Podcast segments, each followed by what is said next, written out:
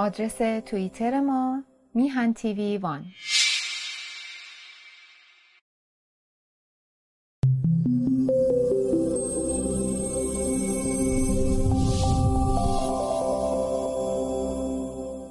آدرس توییتر ما میهن تیوی وان.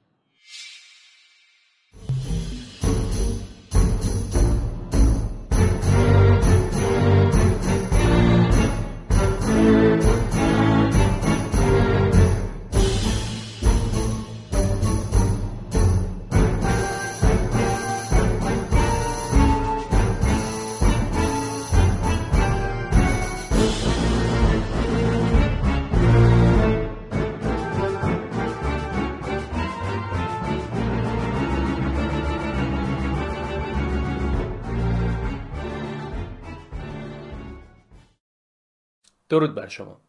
به هشتمین قسمت از سری برنامه های روزگار آلترناتیو خوش اومدید. حزب ما در این سری از برنامه ها بر روی موضوع آلترناتیو تمرکز می‌کنه چرا که معتقد ما از دورانهای افشاگری و گفتمانسازی گذشتیم و وارد مرحله تشکیلات سازی شدیم. پس تلاش ما بر این هست تا موضوع و مفهوم یک تشکیلات کارآمد به نام آلترناتیو رو در راستای مبارزه با رژیم اسلامی مسلط بر ایران بشکافیم و توضیح بدیم. در هفت برنامه قبلی گفتیم که چون حکومت فعلی مسلط بر ایران اسلامی و ایدئولوژیکه آلترناتیو اون باید فاقد این صفات باشه چون فقط در حکومت سکولاره که خبری از مذهب رسمی نیست در این حال چون حکومت فعلی حکومتی استبدادیه و به جای اینکه نماینده اکثریت عددی مردم باشه هر گونه اعتراضی رو سرکوب می‌کنه آلترناتیوش برای اینکه شبیه اون نباشه باید حکومتی برخواسته از حاکمیت ملی باشه. ما چنین حکومتی رو دموکرات می‌دونیم و به همین دلیل هم عبارت سکولار دموکراسی رو به عنوان نشان واقعی آلترناتیو مناسب برای حکومت اسلامی معرفی می‌کنیم. اما در این برنامه قصد داریم به صفت دیگری هم بپردازیم که آلترناتیو سکولار دموکرات رو از حکومت اسلامی کاملا متفاوت می‌کنه. برای این کار قسمتی از سخنان متفکر سیاسی معاصر آقای سام قنچی رو انتخاب کردیم و از شما دعوت می‌کنیم بعد از شنیدن گفته ایشون با من به بخش هماندیشی اعضای حزبمون بیایید.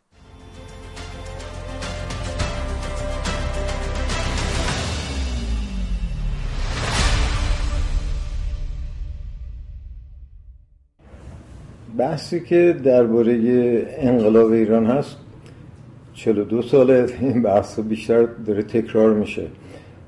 واقعیتش اینه که انقلاب ایران یه ویژگی خاصی داشته که از انقلاب های مثل انقلاب کبیر فرانسه اینو تفکیک می‌کنه. اون اینه که نیروی رهبری کنندش جریان ارتجایی بوده. یعنی جریانی بوده که می‌خواسته تاریخ رو 1400 سال ببره عقب. و در انقلاب های دیگه همون نیروهای ارتجایی اینطوری وجود دارن وجود داشتن. ولی اینکه رهبری انقلاب دست چنین نیروی باشه چنین چیزی در انقلاب ایران یه نقش برجسته داره. یعنی اگر کانت مثلا انقلاب کبیر فرانسه رو اومد فرموله کرد هرچند خودش طرفدار انقلاب نبود طرفدار رفرم برای تغییر بود. ولی وقتی انقلاب اتفاق افتاد گفت این جریانی است مترقی می‌خواد ببره جامعه رو به پیش البته خیلی جنایاتی هم بعدش در همون انقلاب کبیر فرانسه روی داد و نیروهایی هم بودن که خیلی عقب واپسگرا و اینا بودن. ولی اصل انقلاب رهبریش یک نیروی بود که می‌خواست ترقی و پیشرفت بده به جامعه. در ایران برعکسه. یعنی اون نیرویی که رهبری این انقلاب رو در دست داشت نیروی بود که می‌خواست جامعه رو ببره 1400 سال عقب. و از روز اول هم همین کار کرد. یعنی در روز زنان در روز 17 اسفند می‌بینیم که میاد و تحمیل می‌کنه بازگردوندن هجاب رو در ایران. یعنی مسئله ای که در مورد انقلاب ایران خیلی ها میگن خب فلان نیروها خانه ترقی خانه پیشرفت خانه دموکراسی بودن و بودن نیروهای چنین نیروهایی هم وجود داشتن در این انقلاب. ولی اصل رهبری انقلاب و نیرویی که این انقلاب رو به خودش به جلو می‌بره همین جریان واپسگراست. بعد از انقلاب هم اونهایی که به کشور خودشون علاقه داشتند و به اسلام علاقه داشتند اونها هم انگشت رو همون نقطه حساس گذاشتند و انقلاب فرهنگی را و انقلاب دانشگاهی را خواستند و شما دیدید که از همون روز اول اونهایی که قبلشون یا مسکو بود و یا آمریکا اونها شروع به مخالفت کردند.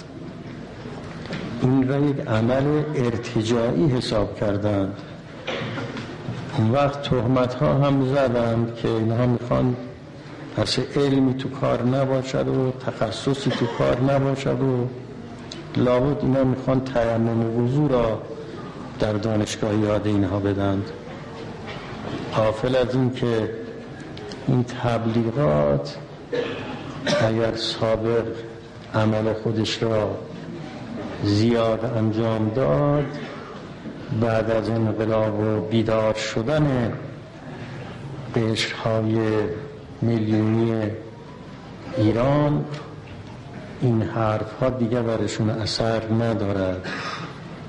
اونا می‌دونن که شما وقتی میگید مرتجه مقصودتون این است که بگذارید ما دستمون باز باشد تا اینکه مترقی باشیم و مملکت خودمون را در آغوش حرب بکشیم که مترقی است یا در آغوش شرق و بلوک کمونیستی که اونها مترقی هستند مقصود از مرتجعین مسلمان ها و علاقمند های به اسلام و علاقمند های به کشور بود و مقصود از مترقی ها اونها بودند که می‌خواستند و می‌خواهند کشور را به طرف شرق و غرب بکشند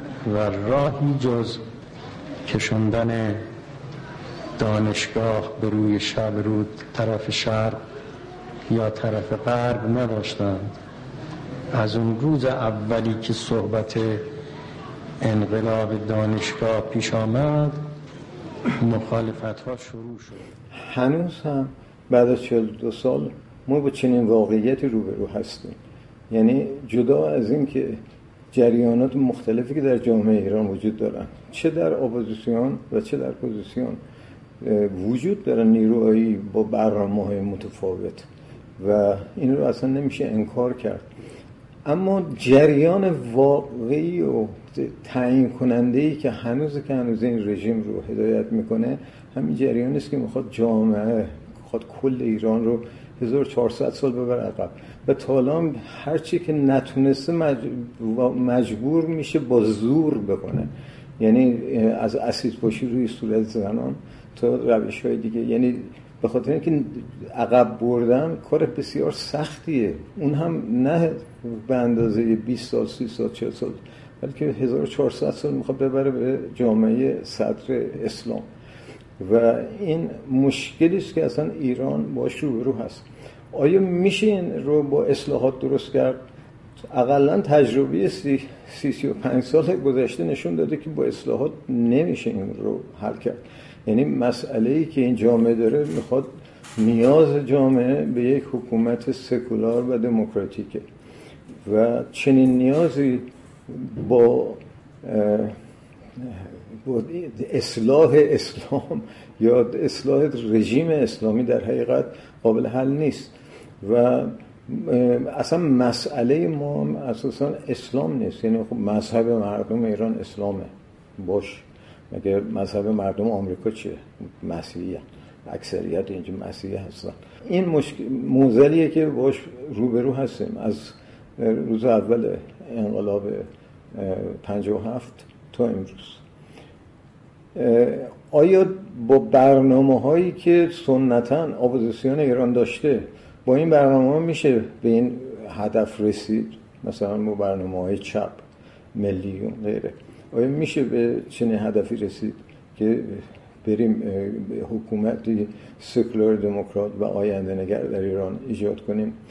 واقعیتش اینه که این نوع برنامه در همه جای دنیا وجود دارن. یعنی حتی تو آمریکا ما نیروهای چپ داریم نیروهای ناسیونالیست داریم نیروهای آنارشیست داریم.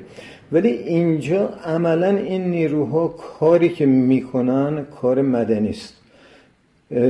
شاید ایران مثلا اگر مثلا مثل کره جنوبی بشه این نیروها می‌تونن همون کارو بکنن. ولی در ایران این نیروها دنبال چنین برنامه‌ای نیستن. مثلا نیروی کمونیست دنبال اینه که برن حکومت کمونیستی درست کنن. حکومت کمونیستی در صد سال گذشته ثابت شده ثابت شده همه جا. یعنی اصلا فقط ویتنام کامبوج شوروی غیره چین. ثابت شده حکومت های استبدادی هستند. صد سال طول کشه قرن بیستم که نشون بده موقعی که حتی بیش از نیمی از جهان در دست اردوگاه کمونیستی بود. و این برنامه ها در نتیجه برای ایران امروز به نتیجه نمی‌رسه. به خاطر همین هم حزب آینده نگر لازمه. اگر فرصت کردید به سایت ایرانسکوپ.com مراجعه کنید و واقعا بحثای نظری تازه در دنیا مطرحه و اون بحثای قدیمی به جای نمی‌رسه. می‌دونید حق شهروندی چیه؟ حق شهروندی که جدا از حقوق شرعی و ایدئولوژیک قرار داره بر این اصل استواره که کلیه انسانهایی که تابعیت یک کشور رو دارن جدا از رنگ، نژاد، فرهنگ، زبان و مذهب و دینی که دارن در برابر قوانین حاکم بر کشور مساوی هستند. نماد تفکر مبتنی بر حق شهروندی هم این فرشته دادگستره که به صورت مجسمه با چشمهای بسته است که ترازویی هم در دست داره. داور دادگستر باید همه اعضای ملت خود رو به یه چشم ببینه و در کار اونها بر اساس حق شهروندیشون داوری کنه و حکم صادر کنه. اینطوریه که مفاهیمی مثل کشور، ملت و حق شهروندی به هم گره خوردن و از هم نشأت می‌گیرن.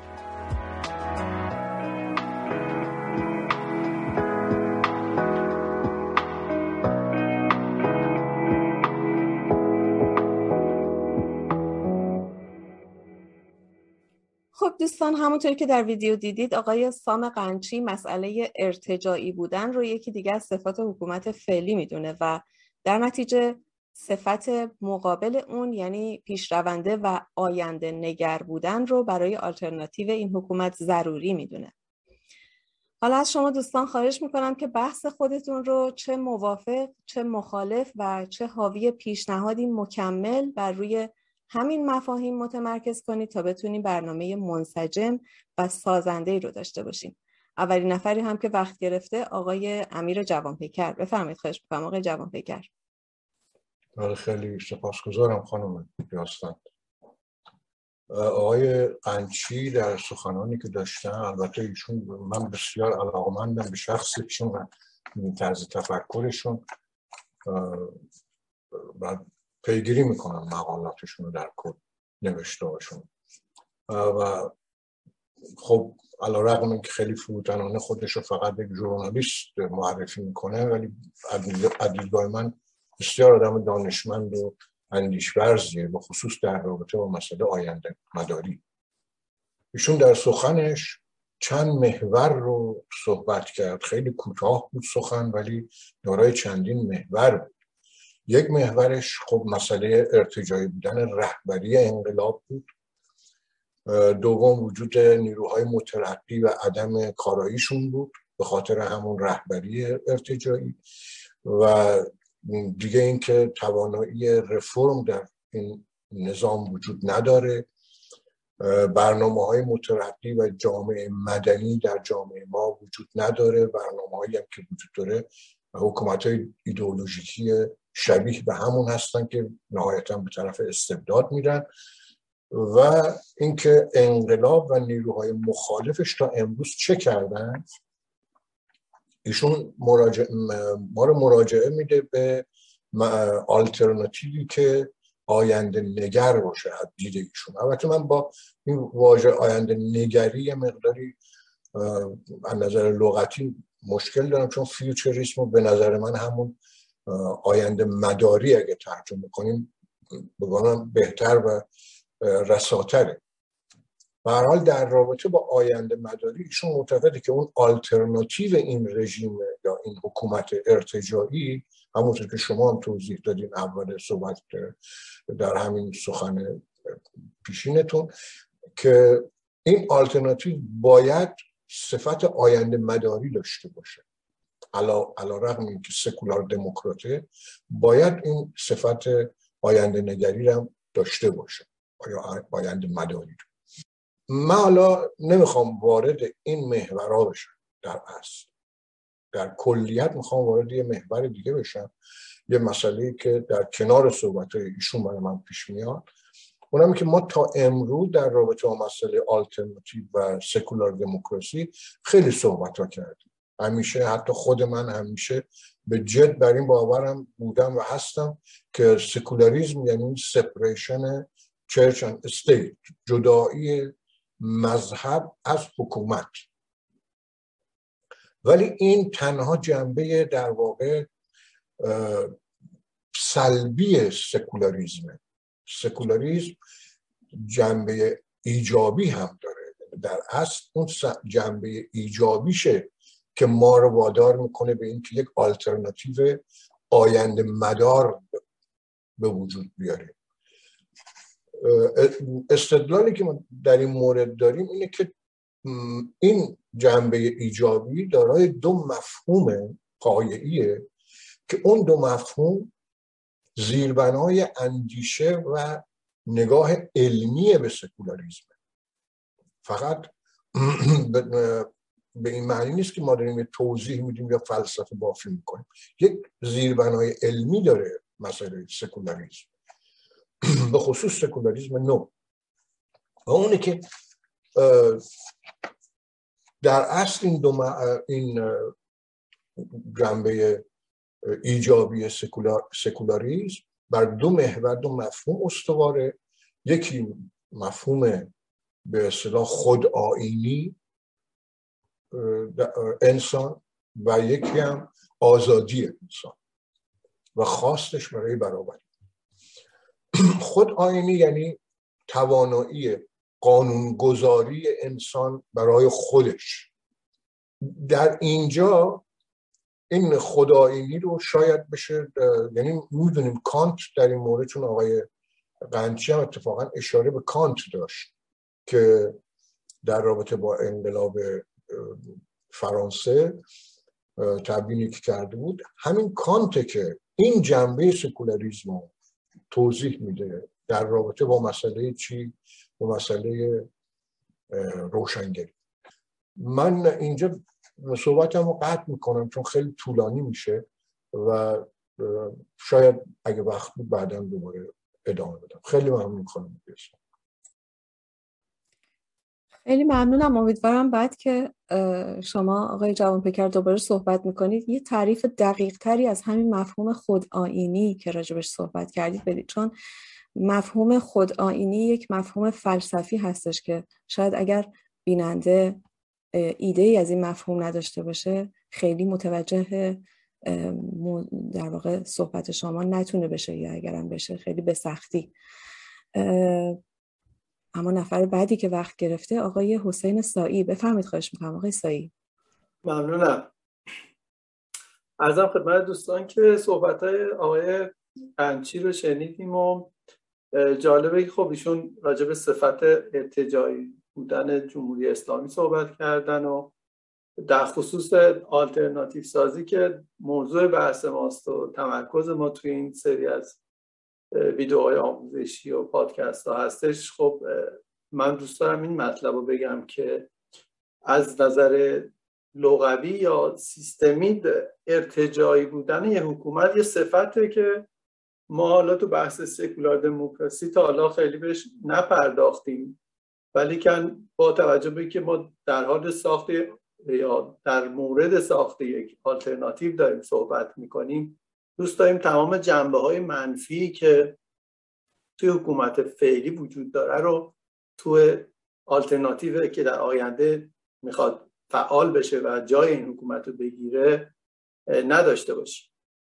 ارتجایی بودن یک حکومت شاید به خودی خود در حالت خیلی عادی و معمولی خیلی بد نباشه ولی وقتی افراطی میشه و تبدیل میشه به یه واپسگرایی به جای پیشرو بودن و رو به جلو حرکت کردن میشه به عنوان یک سنگ بزرگی که جامعه رو به جای اینکه به سمت جلو ببره داره به سمت عقب پل میده و جلوی حرکت جامعه به سمت جلو رو گرفته کاملا.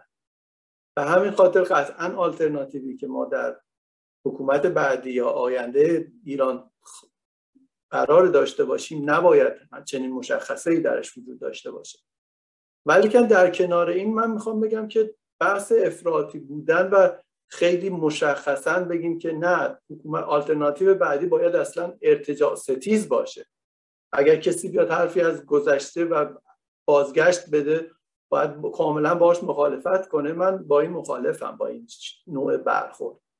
و نظرم این هستش که ما از نیاکانمون خیلی چیزها به ارث بردیم و خیلی چیزها یاد گرفتیم و باید از این گذشته که داریم قطعا استفاده کنیم. ولی این استفاده در جهت ساخت آینده باشه. حالا شما کشور ژاپن رو می‌بینید. فرهنگ بسیار کهن خیلی هم در تمام جنبه های زندگیشون شما می‌بینید که این فرهنگشون گذار هست و مورد استفاده قرار می‌گیره. در این حال یک کشور کاملا مترقی و رو به جلو و پیشرو هستن. ما به نظر من در ساخت آلترناتیو آینده باید بیایم گذشتمون کاملا بررسی کنیم حلاجی کنیم. در عین حال در کشورهای اطراف کل جهان بگردیم و یک سمبل یا یک نمونه موفق حکومتی رو پیدا کنیم که برای مردمش رفاه آورده آسایش آورده و بتونیم با بومی سازی اون دستاوردهایی که تو اون حکومت که مورد نظر ماست وجود داره یک راه حل درست آلترناتیو مناسب برای حکومت بعد از جمهوری اسلامی انشاءالله درست کنیم و ارائه بدیم به مردم. ممنونم. خیلی ممنون. شما به این اشاره کردید که ارتجاع خیلی هم نمی‌تونه بد باشه و اگر خیلی شدید باشه اگر اشتباه نکنم برداشتم درست باشه از صحبتتون اون وقت می‌تونه بد باشه و ربطش دادید به مسئله سنت و نیاکان ما. اما آیا ارتجاع مفهومی مطلقا غلط داره؟ آیا سیاست ضد مترقی بودن و سنت گرایانه شدید برخورد کردن و با تغییرات اجتماعی و سیاسی و اقتصادی مخالف بودن مطلقا می‌تونه بد باشه یا کمیش اشکالی نداره ولی اگر خیلی زیاد باشه بد میشه. اتفاقا این موضوع به نظرم تعمل برانگیزه چون آقای سایی هم به این نکته اشاره کردن. سپاسگزارم از شما. آقای شهرام عباسپور بفرمایید وقت در اختیار شماست. ممنونم خانم قیاسمن خدمتتون ارز کنم من از صحبت های دوستان اینجور که برداشت کردم من اینجور تصور می‌کنم که منظور دوستان این هستش که چون این ارتجاع یعنی رجوع کردن به گذشته من فکر می‌کنم که ما خودمونم الان بسیاری از دوست و آشناهامون از ما ایراد می‌گیرن که شما چهل و سه سال نشستید فقط حرف می‌زنید اپوزیسیون هیچ کاری نمی‌کنه. در واقع ما داریم رجوع می‌کنیم به تاریخ و تاریخ گذشتمون رو به نوعی حلاجی می‌کنیم. حالا نه خیلی دور ما از مشروطه به این طرف مرتب داریم این رو بررسی می‌کنیم که اشتباهات تاریخیمون کجا بوده که مجددا اون اشتباهات رو گرفتارش نشیم. مثلا فرض بکنید ایشون وقتی که از ارتجاع حکومت اسلامی میگن استناد می‌کنن به رهبر این انقلاب. از ابتدایی که اومد ایشون گفتش که اگر کسانی فکر می‌کنن ما مرتجع هستیم و می‌خوان جلوی ما رو بگیرن که ما به 1400 سال پیش بر نگردیم بله ما مرتجعیم و شما مترقی هستیم شما می‌خواد که زنا نمی‌دونم بدون هجاب باشن شما می‌خواد جوانان به غرب به از غرب الگو بگیرن. خب اینا همه نشانه ایدئولوژیک بودن این حکومت رهبر این حکومت و قوانینی که در این حکومت هستش. شما ببینید که حکومت شرع اسلام رو قوانینش رو آوردن و دارن اجرا می‌کنن. اینه که به هر حال ما همیشه توی برنامه هایی که الان در قالب آلترناتیو هست آلترناتیو سازی هستش داریم رو به جلو نگاه می‌کنیم. برای اینکه از اشتباهات تاریخی گذشتمون درس بگیریم الان داریم تمرین دموکراسی می‌کنیم و سکولاریسم رو داریم تبلیغ می‌کنیم که این ایدئال ترین حکومت می‌تونه باشه. برای اینکه اولا یک نفر رأس حکومت قرار نمی‌گیره قوانین رو باید به نوعی طبق قوانین حقوق بشری تنظیم کرد. و همه اینا میگیم در یک حکومت سکولار دموکرات در آینده حتما این می‌تونه یکی از بهترین گزینه ها برای آلترناتیو آینده باشه. اینه که اگر ما همه این صحبت ها رو می‌کنیم به نوعی داریم رجوع می‌کنیم به تاریخمون که ببینیم کجاها رو اشتباه کردیم و در صدد بازسازی اونا بر چون به هر حال اینا همه به نوعی قراردادهای اجتماعیه که ما مجددا به اون اشتباهات گذشتمون گرفتار نشیم ممنونم من منتظر میمونم بقیه صحبت های دوستانم گوش می‌کنم سپاس. سپاسگزارم از شما. بله اونچه که در جریانه الان قانون نیست بلکه شرع اسلامی است. آقای امیر جوان پیکر بفرمایید خواهش می‌کنم. بله خیلی ممنون خانم بیاسفن هر که من البته دیدم هنوز آقای ابتایی نوبت نگرفته بود. نوبت گرفتم که اون بحث خودم رو ادامه بدم. ولی هم آقای فرشید و هم آقای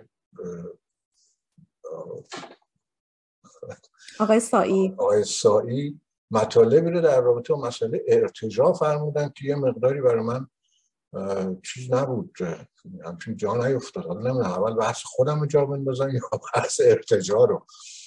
برای خودم البته. من پیشنهاد می‌کنم ابتدا راجع به ارتجاع صحبت کنید و اگر بعد خواستید راجع به موضوع.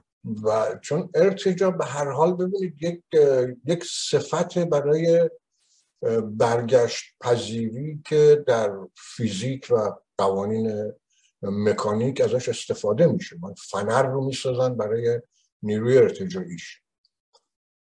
و این با اون ترجمه ای که در انگلیسی ازش کردم به نام reactionist یا reactionary این چندان مطابقت درستی نداره. در اصل flexibility ه است ارتجاع flexible ه flexibility خب طبیعیه که یک بعد مثبت داره که عرض کردم در قوانین فیزیک و استفاده میشه. یک بعد منفی داره. حتی در افراد flexibility به این معنی به این معناست که یک حرکتی علیه دوگماتیزمه در واقع در مقابل دوگماتیزم flexibilism هم وجود داره که آدم انعطاف پذیر این مسئله انعطاف پذیری رو مطرح می‌کنه. ولی در رابطه با تحولات اجتماعی منظور از ارتجاع حرکت به پیش از حرکت مترقیه یعنی حرکتی در جامعه انجام شده به سوی ترقی به سوی شکوفایی و یک حرکتی در مقابل اون انجام میشه که اونو یا نگرش میداره یا هلش میده به عقب به پستر از اون تاریخ. نمونهش انقلاب خود ماست. انقلاب فرانسه هم آقای سام قنچی مثال می‌زنه میگه اینا انقلاب کردن کشت کشتار هم شد ولی دو مرتبه بربون ها اومدن سر کار. ناپل اون ناپل اون اومد اینا رو دوباره زندهشون کرد. پادشاهی رو در واقع زنده کرد. ولی خب طولی هم نکشید دو مرتبه اون جریان جمهوری دوم پیش این حالا اون جریان پادشاهی در فرانسه خب یه جریان ارتجاعی بود برگشتش بعد از انقلاب ارتجاعی بود. خود انقلاب را رهبریش دست نیروی ارتجاعی نبود ولی انقلاب ایران رهبری دست یک آدم مرتجع و یک باند مرتجع طرف خودش بود که خودش خودش رئیس کل بود. و اون می‌خواست که همه چیز این جامعه رو اون چرا که پهلوی ساخته اینا همه رو بفرسته به عقب. الان یه عده بر این باورن که چون این ارتجاعی بوده نسبت به حکومت پهلوی به دوران پهلوی من نمیگم حکومت بلکه دوران پهلوی رو عرض کنم یعنی دوران مدرنیته ای که شروع آغاز شده بود. این چون ارتجاعی بوده پس بازگشت به اون نقطه ارتجاعی نیست بلکه ضد ارتجاع یه حرکتی ضد این ارتجاع.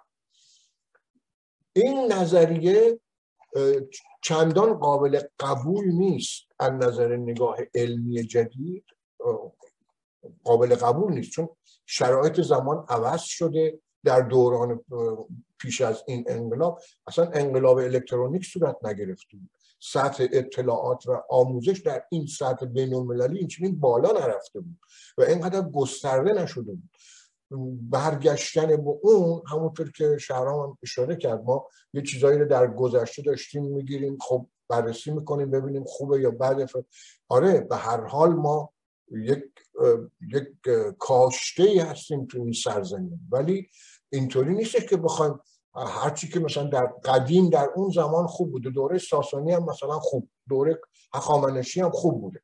ولی دیگه نسبت به شرایط امروز که دیگه خوب نیستش که. با این شرایط امروز ما اون چیزی که در قدیم نکات برجسته که بیشتر مسائل اخلاقی و فکری روح فرهنگی نه زیربنای اقتصادی یا روابط اجتماعی یا سیاسی. فقط اون روابط فرهنگی رو یه مقداری شما می‌تونیم اون چیزایی که امروز هنوز ارزشمنده و جامعه جهانی بهش فکر می‌کنه داشته باشیم و بر اساس اون یک ساختار جدید بریزیم. ولی بحث ما سر آلترناتیو این نظام. بحثمون سر ساختن نظام بعدی نیست.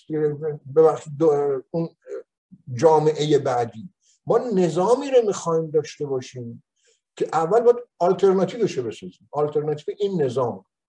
و این آلترناتیو رو امروز با صحبت های آقای قنچی خب اون واژه آینده مداری هم بهش اضافه شد. بود از اول در خط ما. ما خودمون رو یه حزب سکولار دموکرات آینده نگر می‌دونیم. به همین جهت امروز بر اساس این ویدیو می‌خوام یه مقدار بیشتر تکیه کنیم رو این وجه آینده مداری آلترناتیوی که می‌خوام بسازیم. چون بحثای ما مربوط به بحث آلترناتیو و در, در رابطه با سخن قبلی من اون سوالی که شما فرمودید من فقط یه جمله کوتاه عرض می‌کنم. ببینید خود آینی در واقع عرض کردم دفعه میشم یعنی توانایی انسان در قانونگذاری برای زندگی و سرنوشت خودش. این همون خود آینیه در واقع. یعنی چیزی که انسان خودش می‌تونه آین خودش رو برگزار برپا داره تعیین کنه. و در نهایت محتوای ایجابی سکولاریسم بر توانایی انسان در قانونگذاری برای خود تاکید می‌کند آزادی و برابری را شرط امکان پیدایش جهان مشترک میان انسان ها میده. یعنی اون چیه که در نهایت ما می‌خوایم به دنبالش؟ اون جهان مشترک که ما واژه پلورالیسم استفاده می‌کنیم. پلورالیسم فرهنگی و اجتماعی. این اون چیزی که ما دنبالشیم دنبال یه آلترناتیوی هستیم برای اون هدف و این بحثایی که داریم. و این آقای قنچی در این مورد بسیار خوب توضیح داد مسئله رو. خیلی فشرده ولی خیلی روشن و درست توضیح داد. من خیلی ممنونم از وقتی که بهم آقای محمود عطاهی بفرمایید خواهش می‌کنم. متشکرم از شما. ارز کنم دوستان نظرات مختلف رو بیان کردن. من فکر کنم اول خوب ما این رو نگاه کنیم که این وقتی ما میگیم واپسگرایی داریم به چه نگاه می‌کنیم؟ از چی حرف می‌زنیم؟ چه, چه نگاهی رو در خودش داره؟ عملا اگر ما تاریخ رو صاحب یک جهتی بدونیم که بگیم این تاریخ یک مراحلی رو میگذرونه و یک جهت مشخصی داره پس هرچه به جلو میریم بهتر هست و اگر برگردیم به سابق منفی است و خطاست اول صحبت اینه. خب نگاه ایدئولوژیک کمونیست ها وقتی از ارتجا میگن با این نگاه میگن با این نگاه در واقع به تاریخ این صحبت می‌کنن. البته که تاریخ این چنین نیست. گاهی زندگی مردم بهتر هست گاهی نیست. همین جور که زمان داره رو به جلو میره یعنی رو اون محور زمان که ما به سمت جلو حرکت می‌کنیم زندگی افراد خوب و بد میشه. وضعیت انسانی بهتر میشه یا بدتر میشه. خود اون کلمه پیشرفت از در واقع حاصل اون زندگی مدرن و این نگاه به تاریخ هست که رو به پیش رفتن در واقع یک ارزش والایی داره و واپسگرایی منفی است. این از این درک میاد که خب تاریخ این چنین نیست و ما اینجوری نمی‌تونیم واقعا ارزش گذاری بکنیم. ولی واپسگرایی اگر از در سیاسی بخوایم ببینیم یه عقیده سیاسی است که مایل در واقع برگرده به وضعیت موجود سابق. یعنی بازگشت به یک تعادل سیاسی حاکم بر جامعه که ویژگی هایی رو داره که امروز نداره. یک نقطه ای از گذشته رو می‌بینه و وضعیت موجود رو در اون روز یک در واقع درکی ازش داره و می‌خواد جامعه رو برگردونه به وضعیت موجود سابق یا اسبق در یک نقطه از زمان گذشته. خب این اول به خودی خود که ما می‌دونیم ممکن نیست. یعنی در زندگی واقعی چنین چیزی امکان پذیر نیست. ما نمی‌تونیم وضعیت موجود رو تمام اون تعادل اجتماعی رو عینا برگردونیم به اون وضعیت سابق.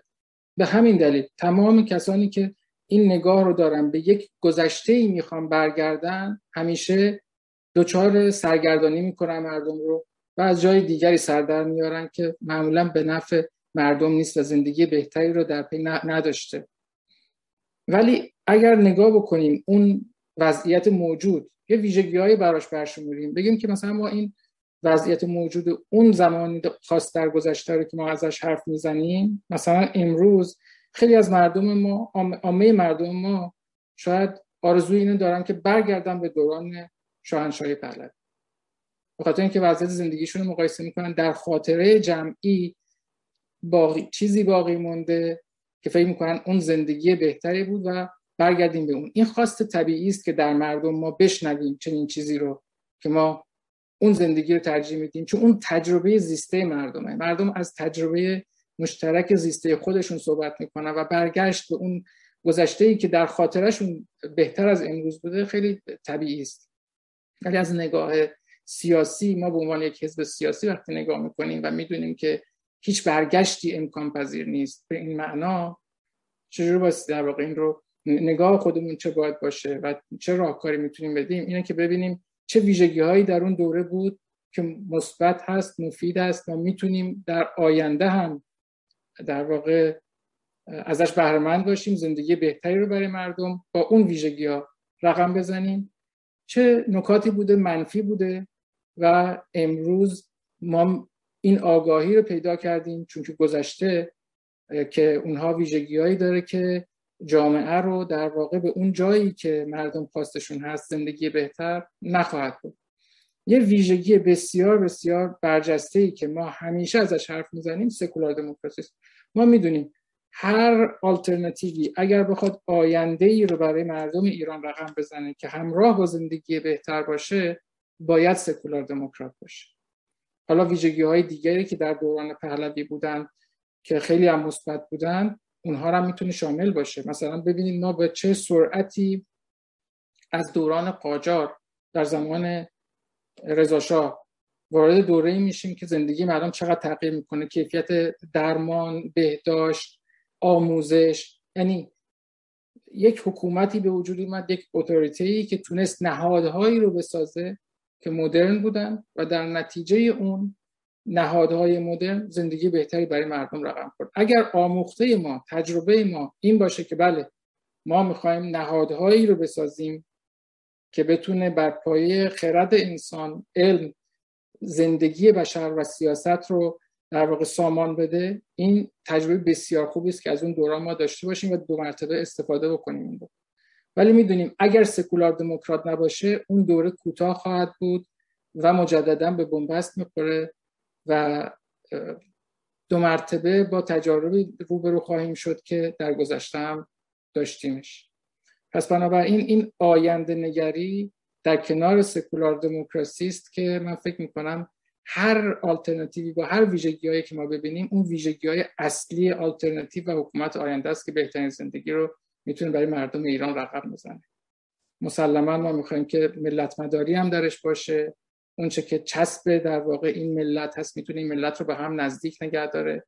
عشق به سرزمینمون. داشته هایی که از دوران های بسیار گذشته در واقع ما در ایران داشتیم قدرش رو بشناسیم بهشون عشق بورزیم که بتونه به همدیگه نزدیکترمون بکنه به عنوان یک کشور متحد رو به جلو باشیم ممنونم از شما. خیلی ممنونم از شما. دوستان دیگری وقت گرفتن اما من اگر دوستان اجازه به من بدن. مایلم که نگاه دکتر نوری علا رو در این مورد همگی بشنویم تا اینجای بحث نظر تقریبا همه دوستان رو. آقای دکتر شما شنیدید. در ابتدای همین جلسه پیش از اینکه ما ضبط این برنامه رو آغاز کنیم شما سخنانی رو گفتید که به نظرم خیلی خیلی واقعا خالی از لطف نیست که این رو در این نشست هم به صورت که در حال ضبط هست مطرح بفرمایید در مورد مسئله ارتجاع. بله چشم ارز کنم که سعی می‌کنم که به سرعت بگم. من خودم اساسا توی ادبیاتی که به کار می‌برم و می‌نویسم از کلمه ارتجاع استفاده نمی کنم چون فکر می‌کنم که این کلمه خیلی مورد سوء استفاده قرار گرفته. حتی دلم نمی‌خواست که سام قهنجی هم این اصطلاح رو به کار ببره. ولی خب توی کانتکسی که اون داشته صحبت میکردش جا افتاده بود. برای که همینطور که می‌دونید ارتجاع یعنی رجوع کردن. به چی ما می‌خوایم رجوع کنیم در زمان انقلاب فرانسه چون که انقلابیون معتقد بودن که آمدن سیستم پادشاهی رو برانداختن و جمهوری رو دارن مطرح می‌کنن به سلطنت طلبا می‌گفتند ارتجایی یعنی که ارتجاع به معنی واکنش بود. در اون موقع این واکنش واکنش بود برای اینکه می‌خواستن به یه فرماسیون قبلی برگردن ولی این یواش یواش به صورت یه صفت بد توی ادبیات سیاسی جا افتاد. به طوری که وقتی که ما می‌رسیم به ادبیات به خصوص کمونیستی و چپ چون اینها خودشون رو به ذات پیشرونده می‌دونند هر آنچه رو که با اونها مخالف باشه میگن ارتجایی همین دو هفته پیش تو برنامه خودمون و خانومی که از طرف حزب ارز کنم که کمونیست کارگری صحبت می‌کرد مرتب میگفتش که آلترناتیو ما و بقیه آلترناتیف های ارتجایی چون که شبیه ایشون اینا نیستن. بنابراین این کلمه مثلا لیبرالیزم که در زمان انقلاب 57 فوش محسوب می‌شد. هر کی رو می‌خواستن حسابشو برسن بهش می‌گفتن که لیبرال. من یادم حتی بچه که بودم وقتی که 28 مرداد شده بود به یکی می‌خواستم بد بگن گفتن توده ای یعنی این دیگه کارش تمومه. این نوع استفاده از کلمه ارتجایی هم به نظر من یه همچین مسئله رو داره. ولی گوهر حرف سامقنچی اینه که آلترناتیو آینده ما باید آینده نگر باشه نه گذشته نگر. یعنی اون نگاه به گذشته رو نداشته باشه اما خب ما می‌دونیم که آینده که از کره مریخ که نمیاد با همین مسالهی که داریم ساخته میشه. اما این مساله به خاطر نگاه یا هدف جدیدی که داریم توی چینش جدیدی مطرح میشن و به وجود میاد. و به نظر من این تکمله ای که آقای سام قنچی به سکولار دموکراسی میاره که حرف تازه نیست. شما همیشه مقالات سام قنچی رو که بخونید تش می‌نویسه به امید حزب سکولار دموکرات آینده نگر. یعنی معتقده که اگر که این آینده نگری نباشه احتمال اینکه تو اپوزیسیون افکاری وجود داشته باشند که ارتجاعی باشند باید جلوش رو گرفتش. اینه که حالا ما در این اپوزیسیونی که داریم زندگی می‌کنیم کدوم بخشمون می‌تونه ارتجاعی باشه؟ اون خودش یه بحث دیگری است که از موضوع بحث امروز ما خارجه. ولی این که ما آگاه باشیم به عنوان یه عده سکولار دموکرات که آلترناتیو مورد علاقه ما و مورد توصیه ما باید این صفت آینده نگری رو داشته باشه به معنی اینکه سعی بکنه از اون خرابه گذشته خودش رو بکشه بیرون و در یک افق سازنده و یه ایران آزاد و آبادی رو در نظر داشته باشه. من در این حدش خیلی استقبال می‌کنم از حرف سامقنچی